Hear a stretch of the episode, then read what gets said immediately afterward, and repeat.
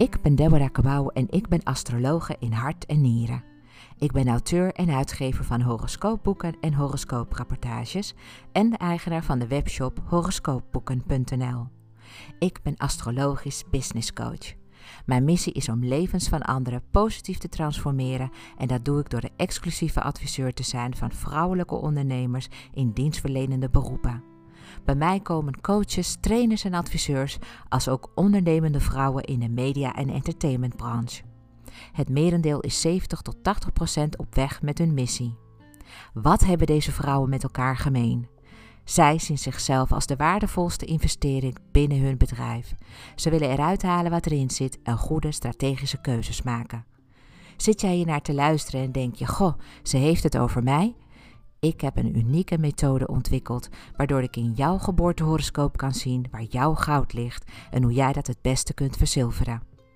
Ik geef VIP-dagen die ik achter de schermen heel minutieus voorbereid en mijn grote gave is dat ik je potentieel volledig zie en dat ik dat weet te vertalen naar concrete, kansrijke ideeën voor jouw business.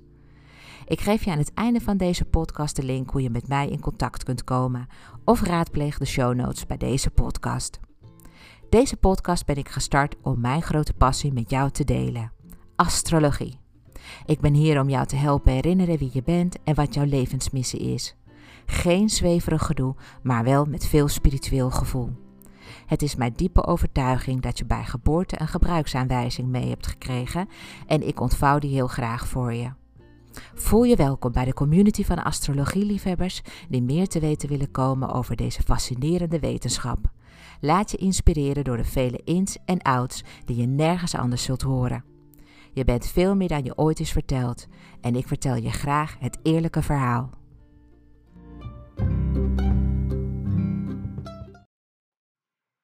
Welkom alweer bij een nieuwe aflevering van de Astrologie Podcast. Met vandaag een heel erg interessant onderwerp, namelijk narcisme. Ja, ik ga het hebben over narcisme. Ik neem daarvoor een driedelige podcastserie over op, omdat dit onderwerp ongelooflijk belangrijk is binnen in onze maatschappij. Er bestaat namelijk heel veel verborgen narcisten die ongelooflijk veel schade toebrengen aan hun slachtoffers.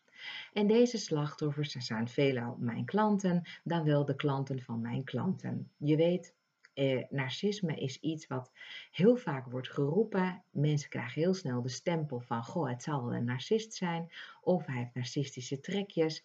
En heel veel mensen weten niet precies wat dat betekent en wat dat inhoudt. En daarom heb ik besloten om daar een serie over op te nemen. Ik gebruik namelijk de geboortehoroscoop ook altijd als een soort audit, oftewel een soort ja, onderzoeksmethode, om ook op een alternatieve manier wat bepaalde mentale stoornissen op te sporen. Niet dat dat mijn hobby is, maar dat is namelijk iets wat gewoon een beetje bij komt kijken wanneer je je bezighoudt met psychologie, met ehm, symboliek en alle kennis die ik heb dus over astrologie. Ik ben dus gespecialiseerd in uh, horoscopen voor ondernemers. Dus om te kijken waar is iemand goed in en wat kan iemand het allerbeste benutten om daar gewoon een goede business mee op te bouwen. En ik ben dus geen arts, geen psychiater, geen uh, nou ja, specialist op het gebied van narcisme, maar ik weet er toevallig ongelooflijk veel van af en ik wil graag deze kennis met jou delen. Er is namelijk een manier om een narcist te ontmaskeren aan de hand van astrologie. En deze kennis wil ik zeker niet achterhouden, die wil ik heel graag met je delen.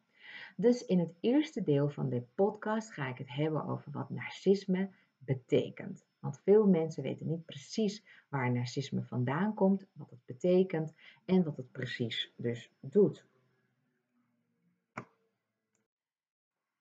Het is daarom super belangrijk om te weten wat de symptomen zijn van narcisme. Zo leer je dus ook een echte narcist te herkennen.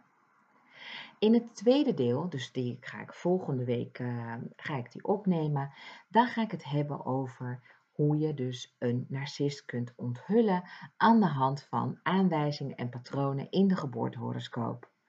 Ook ontdek je de leugendetector in ieders horoscoop, want iedereen heeft daar iets staan, waardoor we kunnen zien dat iemand kan liegen.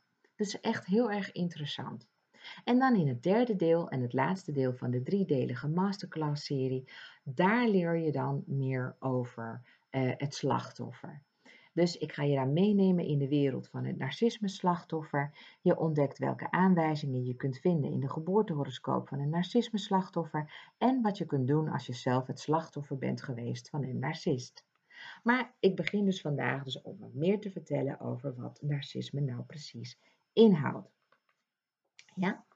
Narcisme is eigenlijk een, ja, een, lijkt soms wel eens een, een, een modegril, een containerbegrip, noem het maar op. Narcisme wordt nu heel vaak gebruikt bij het aanduiden van nare karaktertrekken van iemand. Maar wist je, in onze allen huist gewoon een narcisje. Iedereen heeft namelijk wel wat narcistische trekjes. Narcisme is op zichzelf namelijk niet fout. Wat een gevaarlijke en egoïstische eigenschap of zelfs een persoonlijkheidsstoornis vormt, is wanneer dus narcisme is ontwikkeld als extreme coping-eigenschap.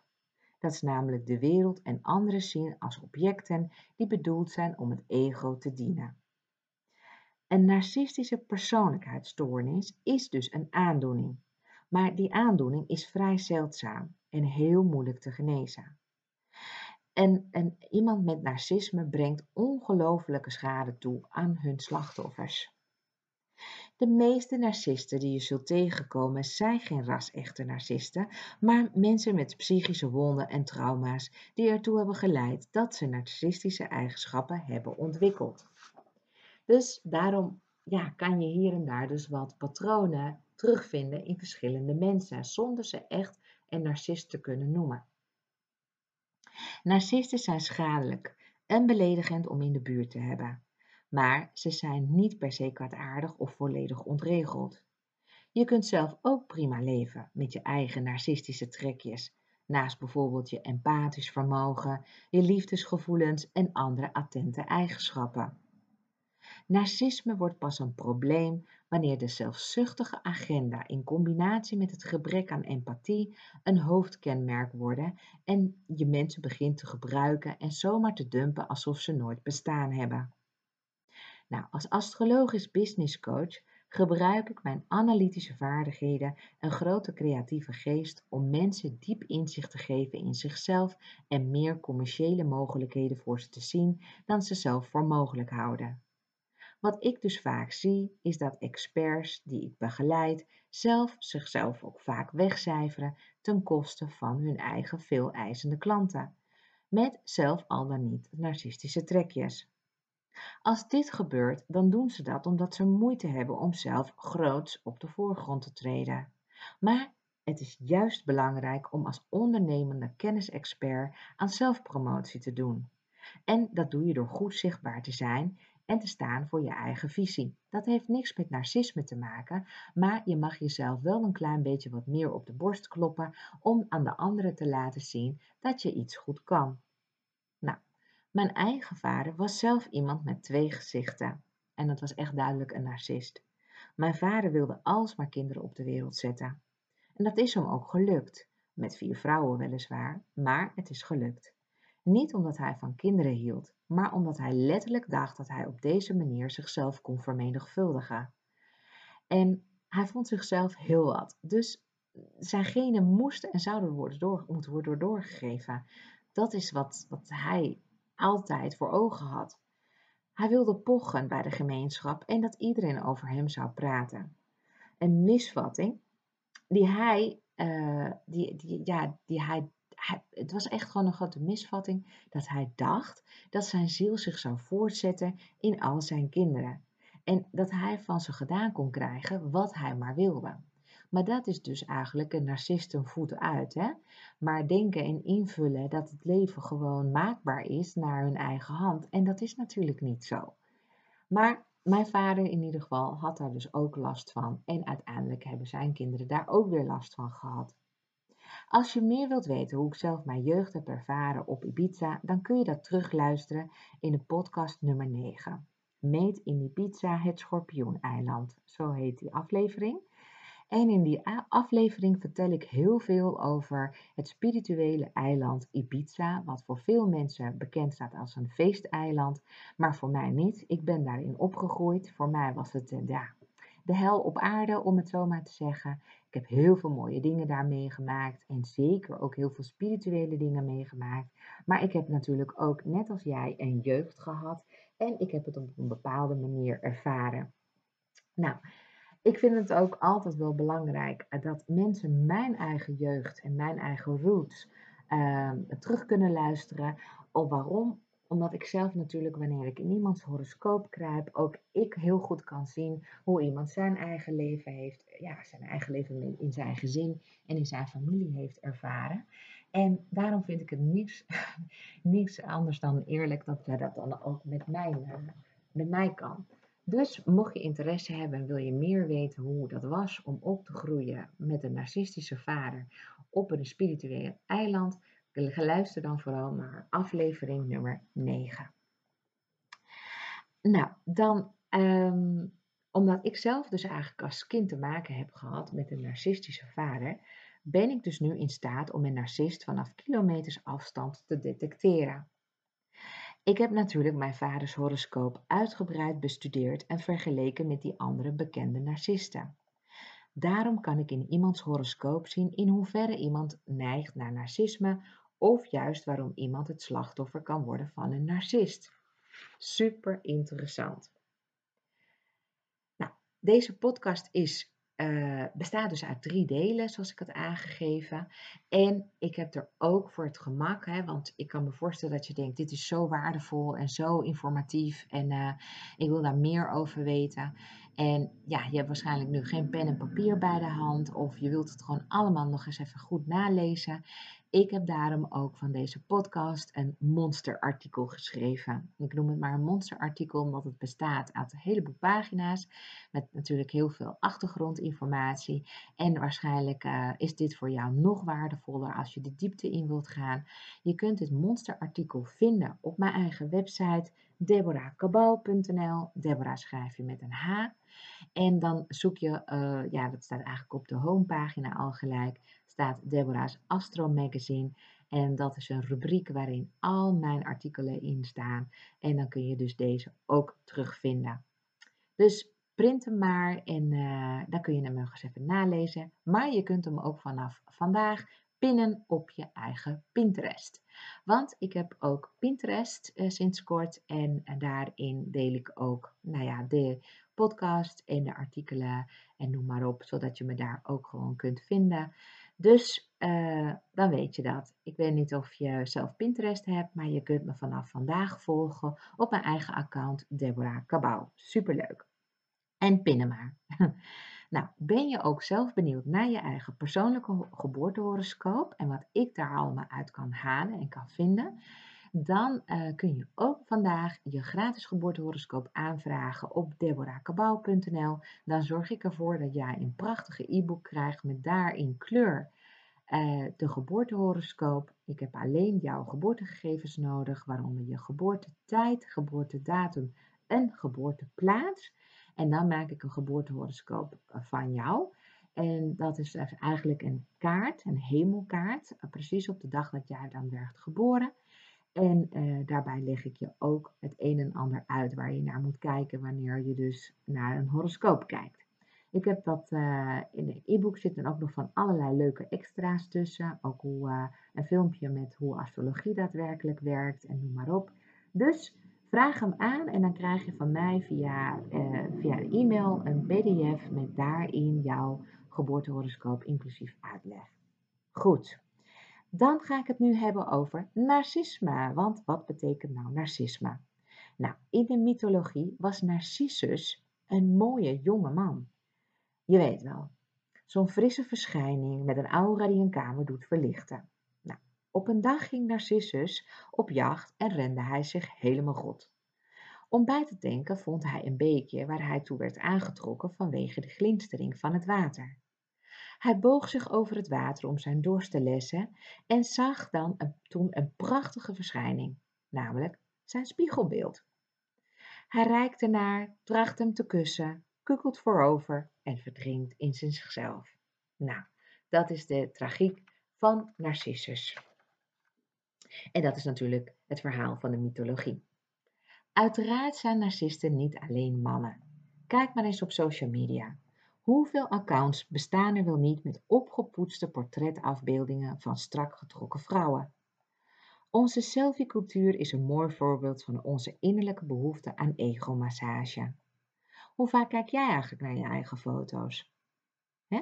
En waarom voel je steken in je buik als je bijvoorbeeld knappere exemplaren voorbij komt dan jezelf? Ik bedoel, de meeste mensen die gaan gewoon scrollend uh, door het leven en uh, staan stil als ze vervolgens een mooi plaatje zien van een ander. En dan gaan ze er helemaal gebiologeerd zitten bekijken. Van, goh, wat is iemand toch eigenlijk mooi? Wat vind ik daar nou eigenlijk mooi aan? En dan gaan ze zichzelf daar ook mee vergelijken. En vervolgens gaan ze ook gewoon er alles aan doen om zelf ook zo mooi, zo mooi mogelijk op de foto te komen. Want het is gewoon een waarheid als een kool dat de tijdlijn van influencers uitpuilt van selfies met, ja, echt allemaal selfies in allerlei poses van zelfverheerlijking. Ik vind het ook zo wel soms wel grappig gewoon om dat allemaal voorbij te zien komen. Want het ziet er ook echt gewoon heel erg geposeerd uit. En de meeste likes komen dan ook van mensen die gewoon denken dat dat het wereldbeeld moet zijn. Dat je, die op, die, dat je op zo'n manier jezelf maar moet etaleren. Maar heel veel influencers vergeten dat eigenlijk de leukste foto's en de foto's die echt iets doen met iemand, zijn de foto's wanneer je gewoon eigenlijk op je normaalst opstaat. Dat je gewoon iets leuks aan het doen bent en dat je gewoon je spontane ja, gezichtsreacties uh, laat zien. En dat maakt je dan weer zo menselijk.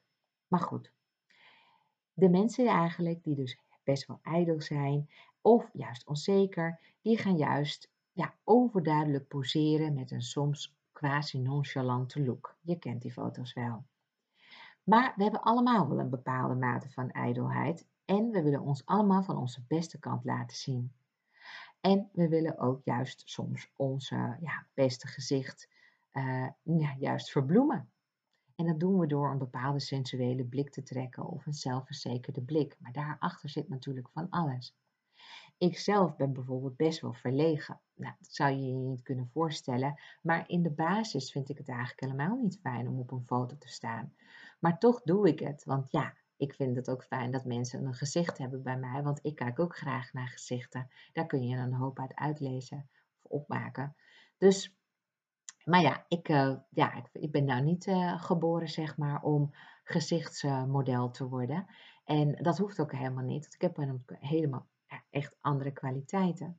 En heel veel mensen kunnen gewoon niet vanuit de buitenkant gewoon goed zien of iemand juist straalt van zelfvertrouwen of dat iemand juist ja, heel veel moeite heeft gehad om die foto gewoon zo te posten. Nou, maar we hebben het nu niet over foto's, we hebben het nu over narcisme.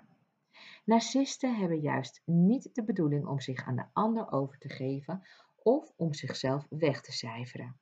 Want een narcist zal het nooit toegeven, maar hij of zij wil dat er belangeloos van hem of haar wordt gehouden. Want iemand die echt van ze houdt, geeft ze zelfrespect en zelfacceptatie terug. Want ja, als iemand van je houdt, dan ben je dus meer dan de moeite waard. Zo moet je het zien. Narcisten nemen graag en empathen geven graag en daarom trekken ze elkaar aan. En empathen zijn natuurlijke verzorgers, meestal mensen die in de hulpverlening werken, mensen die geduld hebben, mensen die goed kunnen luisteren, mensen die ja knikken, mensen die mhm, mhm, vertel verder, mensen die meeleven, mensen die napraten. dat zijn mensen die gewoon zeggen, je meent het, echt waar en wat doen, of wat erg voor je dat, dat zijn mensen die echt laten zien dat ze empathische gevoelens hebben. En ook nou ja, aan jouw kant staan. Door gewoon meteen voor jou te kiezen. Omdat ze gewoon met weinig informatie al onder de indruk zijn van jouw verhaal. En jou geloven. En dus ook aan jouw kant, aan jouw zijde staan. Dus, uh, nou ja, wat ik al zei, empathen zijn natuurlijke verzorgers en voelen sterke drang om anderen te helpen. Van een narcist. Ja, een narcist die heeft een ego die al heel broos is. En die is dan ook nog eens brandbaar en wraakzuchtig. En die narcist wil continu bewijs eh, hebben dat jij dus van hem houdt. En dat wordt dus gevoed, dus eigenlijk altijd door anderen. En daarom zeggen we dus ook dat empathen gevers zijn en narcisten zijn dus echt nemers. En die rollen zullen nooit omdraaien. Een narcist voelt zich kwetsbaar als hij of zij zich openstelt en vindt dat er genoeg op zijn of haar hart is getrapt. Daarom verlangt een innerlijke stem, en die wordt dan echo genoemd, dat je maar eerst moet bewijzen dat je van hem of haar houdt. Want echo was ook in de mythologie eigenlijk een, een ja, een van die water, een waternimf. Hè, die was eigenlijk ook uit hetzelfde water ontsproten als dat Narcissus uh, in de beek keek. En die heeft hem achtervolgd volgens de mythologie. En uh, die ging eigenlijk alles nazeggen wat Narcissus ook zei. Dus als Narcissus zei, ik hou van jou, dan hoor je dus echo zeggen, van jou, van jou, van jou. Ja, dat is eigenlijk de kwelgeest van een narcist. Die hoort gewoon dat laatste. En dus draait het ook allemaal om de narcist zelf. Hè? Nou, ik uh, heb ook ehm, ja, eigenlijk een hele boel te vertellen over hoe je een narcist herkent. En daarom is het ook gewoon belangrijk dat je ook ehm, ja, heel veel van de symptomen ook afweet. Kijk, een narcist heeft namelijk een extreem laag zelfbeeld en wilt geadoreerd worden. Je moet het niet verwarren met ijdelheid, want ijdelheid, dat richt zich dus op iemands buitenkant. Wat ik je dus net vertelde, dus over uh, social media en de tijdlijn en de selfie-cultuur. Maar narcisme is iets anders. Narcisme zit namelijk heel diep van binnen. En toch bestaan er uiteraard natuurlijk wel ijdele narcisten. Hè? Dus die, is die combinatie is er ook nog. Maar hoe herken je nou een narcist? Nou, we mogen niet op de stoel zitten van de psychiater en iemand lucraak een etiket plakken. Mensen roepen heel snel: Mijn ex was een narcist. Of ik heb een narcistische vader. Of mijn baas is een dikke narcist. Maar wat je beter kunt doen is letten op iemands gedrag. Want iemand die jou emotioneel, verbaal of fysiek beledigt, komt aardig in de buurt van een narcist. Een narcist is iemand die jouw grenzen negeert. De enige manier om jezelf tegen psychische schade te beschermen is gewoon om je grenzen te stellen omdat veel mensen slachtoffer zijn van narcisten, heb ik ook zelf veel onderzoek gedaan naar narcisme in de geboortehoroscoop. Ik heb tientallen horoscopen bestudeerd van klanten die het slachtoffer zijn geworden van narcisme, maar ook van narcisten zelf. Ik heb uiteraard ook narcisten om me heen, maar ik weet die gelukkig op afstand te houden. Ik geloof dat jij erg geïnteresseerd bent in dit onderwerp, anders had je hier niet naar te luisteren. Daarom deel ik graag mijn bevindingen met je. Ik ga je eerst vertellen wat de symptomen van narcisme zijn en daarna vertel ik je welke patronen in iemands horoscoop duiden of neigen naar narcisme. Dat laatste ga je dus terugvinden in deel 2. We gaan het nu hebben over de symptomen van narcisme. Allereerst heeft narcist, een narcist een opgeblazen gevoel van eigenwaarde. Ze vinden dat ze overal waar ze naartoe gaan met speciale zorg moeten worden behandeld. Arrogantie en neerbuigendheid zijn er elke dag. Ze kunnen scènes creëren en woedeuitbarstingen vertonen als ze niet met speciale zorg worden behandeld. Narcistische woede is explosief en onvoorspelbaar.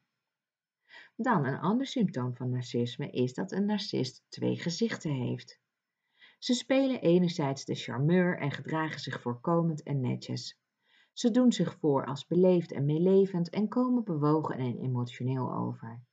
Anderzijds is de narcist keihard en gaat ze letterlijk overlijken. Er zijn openlijke en verborgen narcisten. De laatste lijken misschien verlegen en nederig, maar niets is minder waar. Als je ze triggert, komt hun woede goed los. Ze zeggen dan iets in de trant van: Weet je wel tegen wie je het hebt? Ze kijken je doordringend aan en willen dat je bezwijkt onder hun toon en houding. Nou, ik heb ze zelf ook om me heen, dus ik herken dat helemaal. Dan, een narcist heeft ook last van grootheidswaan. Narcisten geloven oprecht dat ze zonder de juiste papieren of ervaring al heel wat zijn. Ze willen je laten geloven dat ze tot grote prestaties toe zijn en dat de wereld op piece of cake voor ze is. Maar in werkelijkheid kunnen ze het niet waarmaken omdat het hen ontbreekt aan kennis, vaardigheden of zelfmotivatie. Dan, een narcist heeft ook nog eens een laag zelfbeeld of een minderwaardigheidscomplex. Dit maskeert hij natuurlijk, daarom is het zo lastig om hem of haar te herkennen. Een narcist heeft ook behoefte aan lof en bewondering. Het is heel irritant. Ze hebben continu geruststelling nodig dat ze waardevol zijn. Als ze niet worden geprezen, ontsteken ze in woede. Een verborgen narcist geeft jou het gevoel dat hij dol is op je en wil er zeker van zijn dat jij ook van hem of haar houdt. Maar laat je niet misleiden. Het gaat om hen. Het gaat om hun ego. Niets anders. Sorry. Ze willen niets anders dan adoratie, bewondering, aandacht, erkenning en complimenten. Om hun eigen prestaties groter te doen lijken, spreken ze denigrerend over anderen. Ze kleineren en beledigen dat het een lieve lust is. Kortom, erg neerbuigend. En dan, een narcist denkt recht te hebben op alles wat hij wil. Ze zijn dwingend en willen terstond waar ze om hebben gevraagd. Ze zijn niet snel tevreden en ze geven je het gevoel dat je het niet goed of snel genoeg hebt gedaan. Ze snauwen je af, zijn allesbehalve vriendelijk en behandelen je respectloos. Een woedeaanval valt jou ten deel. Dan ook een geheime narcist kan dus ook geheime middelen gebruiken om te krijgen wat ze willen. Ze doen je bijvoorbeeld veel gunsten, maar er staan verwachtingen tegenover. Denk maar niet dat ze het doen omdat ze je zo graag jou willen pleasen. Nee, nee, ze willen iets van je gedaan krijgen en dokteren dus een plan uit in een split second. Van jou wordt dan verwacht dat je niet tegenstribbelt en gehoorzaamt. Echt ba, ba, ba en ook nog eens auw. Dan, een narcist heeft ook nog eens gebrek aan empathie. Ze beschouwen alles en iedereen als een hulpmiddel of gebruiksvoorwerp. Ze zullen alle tactieken uit de kast halen om van jou gedaan te krijgen wat ze maar willen. Ze gaan je verleiden, chanteren, pijn doen, liefhebben, de hemel inprijzen enzovoort. Trap daar niet in. En dan, een narcist houdt geen rekening met je gevoelens. Of begrijpt gewoon je gevoelens niet. Je bestaat alleen voor ze om op de een of andere manier uh, ze te dienen. Dus, tja. Dan, een narcist is een verbaal sterke persoon. Ze komen heel overtuigend over. Ze maken dus indruk en komen hierdoor met veel weg. Ze zijn, en, ze zijn gewoon heel erg sterk in suggestieve communicatie, uh, waarin ze min of meer je te kennen wordt gegeven dat ze bepaalde verwachtingen van je hebben. Een mooi voorbeeld is bijvoorbeeld, laatst had ik namelijk zo'n narcist aan tafel bij, uh, bij een vriendengroep die toevallig aansloot. En die zei, goh, nou, ik heb, uh, nou, ik heb vorige week ook al uh, het etentje betaald. Ja, ik, ik betaal altijd alles.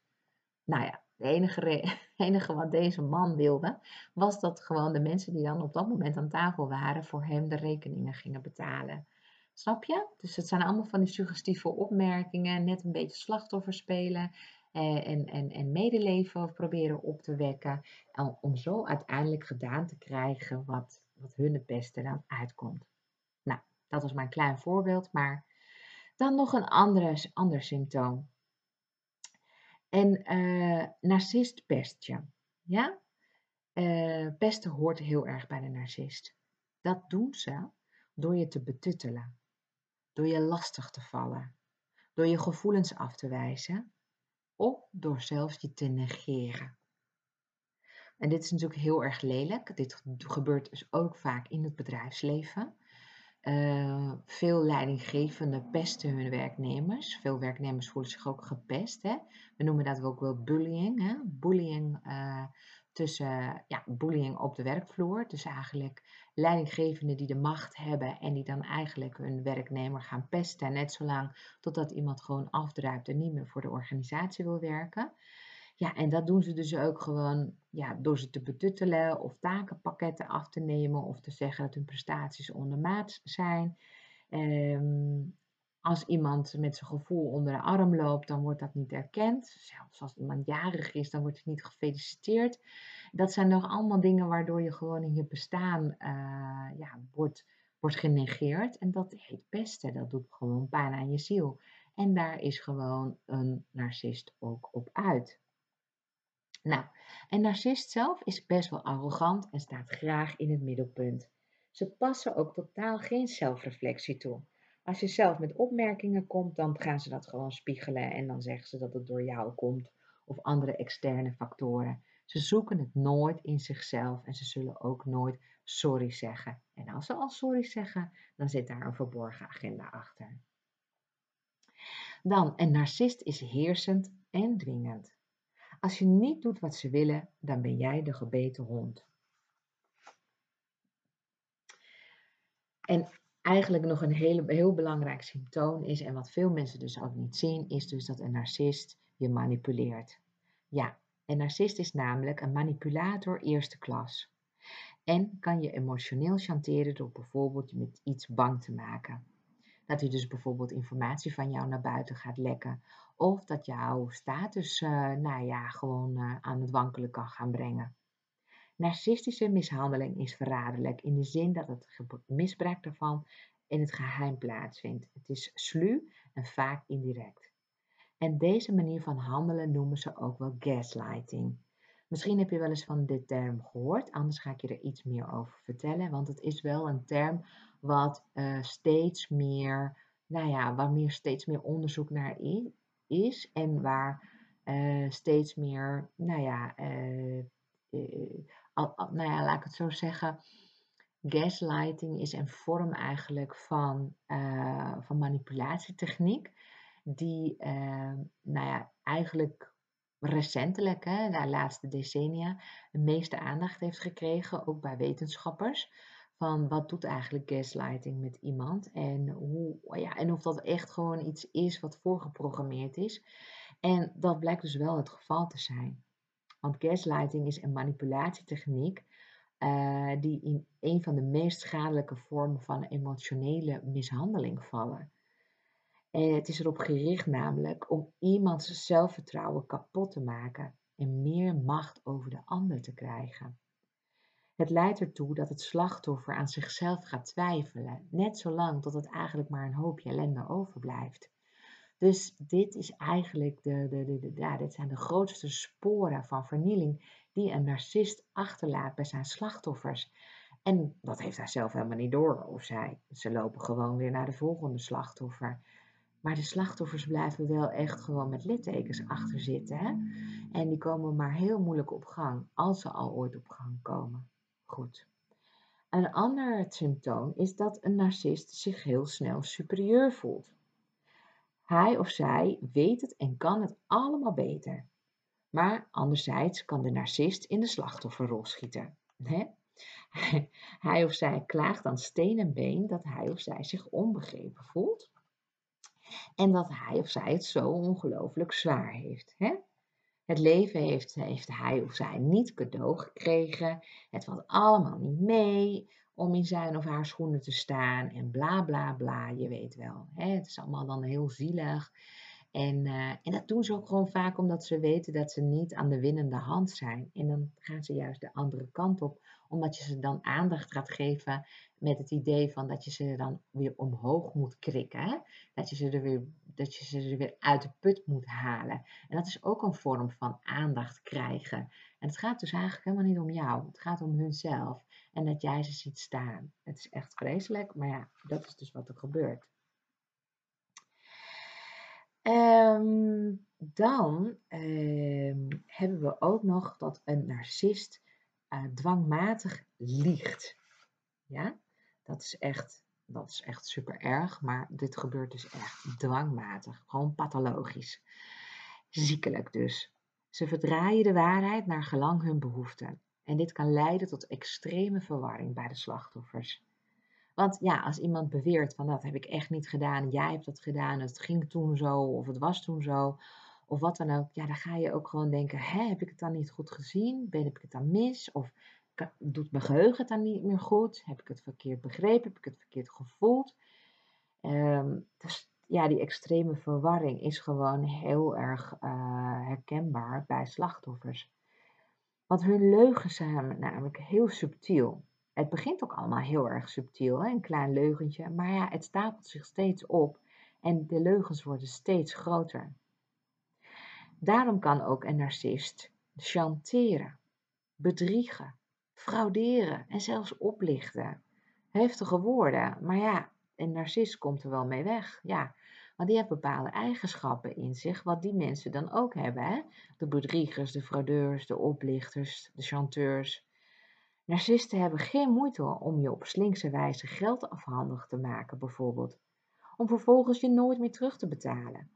Ze geven simpelweg als reden op dat jij hen ook nog links of rechts wat bent verschuldigd. En ja, dat ze het daarmee gewoon weg kunnen strepen. Ja hoor, zonder pardon. En jij blijft achter met van, nou ja, schaamte en verbazing. En, en, je denkt, nou, nu pis ik naast de pot zo.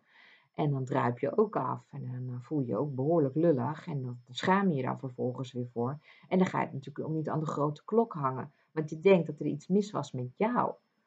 Want dat doet de narcist je graag geloven. Nou, een narcist heeft ook geen consequent normen- en waardesysteem. Ze veranderen van standpunt al naar gelang wat hen het beste uitkomt. Soms hebben ze ook extreem uitgesproken normen en waarden. Maar dit is dus om jou te doen twijfelen aan je eigen normen en waarden. Ze willen als het ware jouw systeem overschrijven met hun regels. Maar die zijn daar, ja, die zijn daar niet inconsequent. Het is gewoon maar hoe het jasje waait en wat er iemand het beste uitkomt. Heel naar. En dan tot slot, een narcist heeft vaak een groot libido. Ja, ik kan me voorstellen dat je denkt, wat heeft dat ermee te maken? Maar toch is het vaak zo. Dat komt namelijk omdat ze een grote behoefte hebben aan zelfliefde of juist een gebrek hebben aan zelfliefde. En dan de begeerte door een ander en de seksuele ontlading daarvan geeft ze tijdelijk een gevoel van superioriteit, maar ook van dat ze geliefd worden. En dit gevoel moet constant gevoed worden om in stand te worden gehouden. Vandaar dus ook dat ze gewoon vaak behoefte hebben dus aan intimiteit.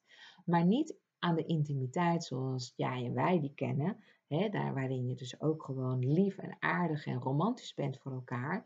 Maar nee, het gaat hun eigenlijk om een, ja, in eerste instantie om hun eigen genot om hun eigen lichamelijk en geestelijk genot. En jij bent dan vervolgens het gebruiksmiddel. Heel naar, ik weet het, heel naar. Maar goed, nu in deze aflevering heb je dus eigenlijk de symptomen gehoord van narcisme. Weet je ook wat narcisme betekent? Kan me voorstellen dat je gewoon nu denkt: wow, ik heb zoveel gehoord. Ik moet even nadenken of ik iemand ken of herken in deze symptomen. Neem even lekker de tijd daarvoor. Volgende week kom ik met een nieuwe aflevering. En daarin ga ik het natuurlijk hebben over de werkelijke nou ja, patronen die je kunt vinden in iemands horoscoop om iemand te ontmaskeren als um, narcist. Echt super interessant. En juist uh, ook als je dus helemaal geen verstand hebt van astrologie, is het ook heel erg interessant.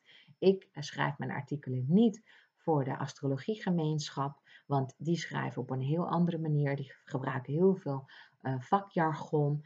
En ja, ze zijn erop gericht om een ander hè, op een bepaald niveau iets te leren en ik niet. Ik richt me dus oh, ja, eigenlijk op jou, op degene die astrologie heel erg interessant vindt, de onderwerpen over psychologie heel erg interessant vinden en ook mm, ja, meer te weten willen komen wat je eigenlijk met astrologie allemaal wel niet kunt. Dus ik schrijf het en uh, ik spreek het ook allemaal in voor de astrologie liefhebber die in een simpele taal, ik noem het maar even Jip en Janneke taal, toch heel graag meer te weten wil komen. Dat is toch een hele prettige manier van de kennis consumeren, lijkt mij. Nou, ik hoop dat deze aflevering je veel verder heeft gebracht. Ik kijk uit naar de aflevering van volgende week. Ik ga nog één keer de oproep doen, wat ik ook vorige keren heb gedaan. Ik geef namelijk vijf gratis sessies weg uh, voor slachtoffers en uh, vluchtelingen van uh, Oekraïne. Vooral dus de vrouwen. En ik heb een oproep gedaan een aantal weken geleden. En vier mensen hebben zich aangemeld. En ik heb ze ook al inmiddels gesproken. Super interessant, mega boeiend wat ze te vertellen hadden. En eh, hoe zij dus eigenlijk in het leven staan. Ik vind ze ook heel erg krachtig, de Oekraïners. In ieder geval de mensen die ik heb gesproken, lijken gewoon, gewoon een, ja, een, ja, ja, hoe moet je dat zeggen? Gewoon echt gewoon een ruggengraat te hebben. En ook heel erg determinated. Van we zullen winnen, we gaan, laten ons niet kisten. Wij willen dit helemaal niet. En uh, nou, die heb ik gelukkig ook kunnen helpen van het geven van meer hoop en perspectief over van wat hierna gaat gebeuren en met hun levend en wat voor hun belangrijk is en hoe ze goed voor zichzelf kunnen zorgen in deze tijden. En dat is heel erg waardevol voor ze. Ik heb nog plek voor één persoon, dus mocht jij iemand kennen uh, die uh, Russen, of uh, Russen bedoel, Oekraïners in huis hebben en die hulp kunnen gebruiken, meld het dan even bij mij. Dan ga ik kijken of ik deze persoon dan kan helpen. Dus heb je zelf Oekraïners in huis of ken je mensen die Oekraïners in huis hebben, dan laat het me weten. Vooral als iemand ertussen zit die graag door mij geholpen wil worden. Nou, dankjewel voor het luisteren. Ik uh, kijk heel erg uit naar volgende week.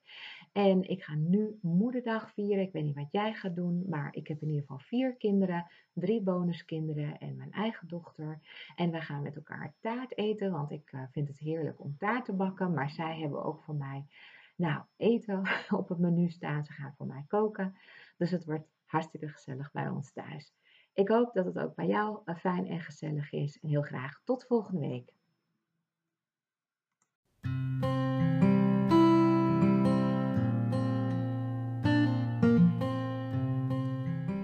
Dankjewel voor het luisteren naar deze aflevering van de Astrologie Podcast. Met deze podcast wil ik je inspireren over astrologie, zodat je voor jezelf kunt nagaan of deze eeuwenoude wijsheid je antwoorden geeft waar je lang naar hebt gezocht. Ben jij een ondernemende vrouw en zie je het helemaal zitten om je door mij één op één te laten adviseren? Ga dan naar www.deborahkabau.nl en plan een gratis telefonische afspraak in mijn digitale agenda. We bekijken dan samen of astrologie een waardevolle stap is in jouw bedrijfsstrategie. Ben je door deze podcast enthousiast geworden en wil je nog veel meer te weten komen over jouw persoonlijke astrologie? Download dan nu helemaal gratis jouw geboortehoroscoop op www.deborahkabau.nl. Vind je deze podcast interessant en wil je voortaan geen aflevering missen? Klik op de button subscribe, volgen of abonneren en je ontvangt automatisch een berichtje als een nieuwe aflevering verschijnt. Wist je dat je ook een review kunt achterlaten? Dat zou ik in ieder geval heel erg tof vinden, want dan moedig je me aan om nog meer waardevolle afleveringen te maken. Ik vind het in ieder geval heel erg leuk om met je in contact te blijven, dus je kunt me altijd een bericht sturen via Facebook of Instagram. Je vindt me onder mijn eigen naam Deborah Cabau. Dank voor het luisteren en heel graag tot de volgende keer.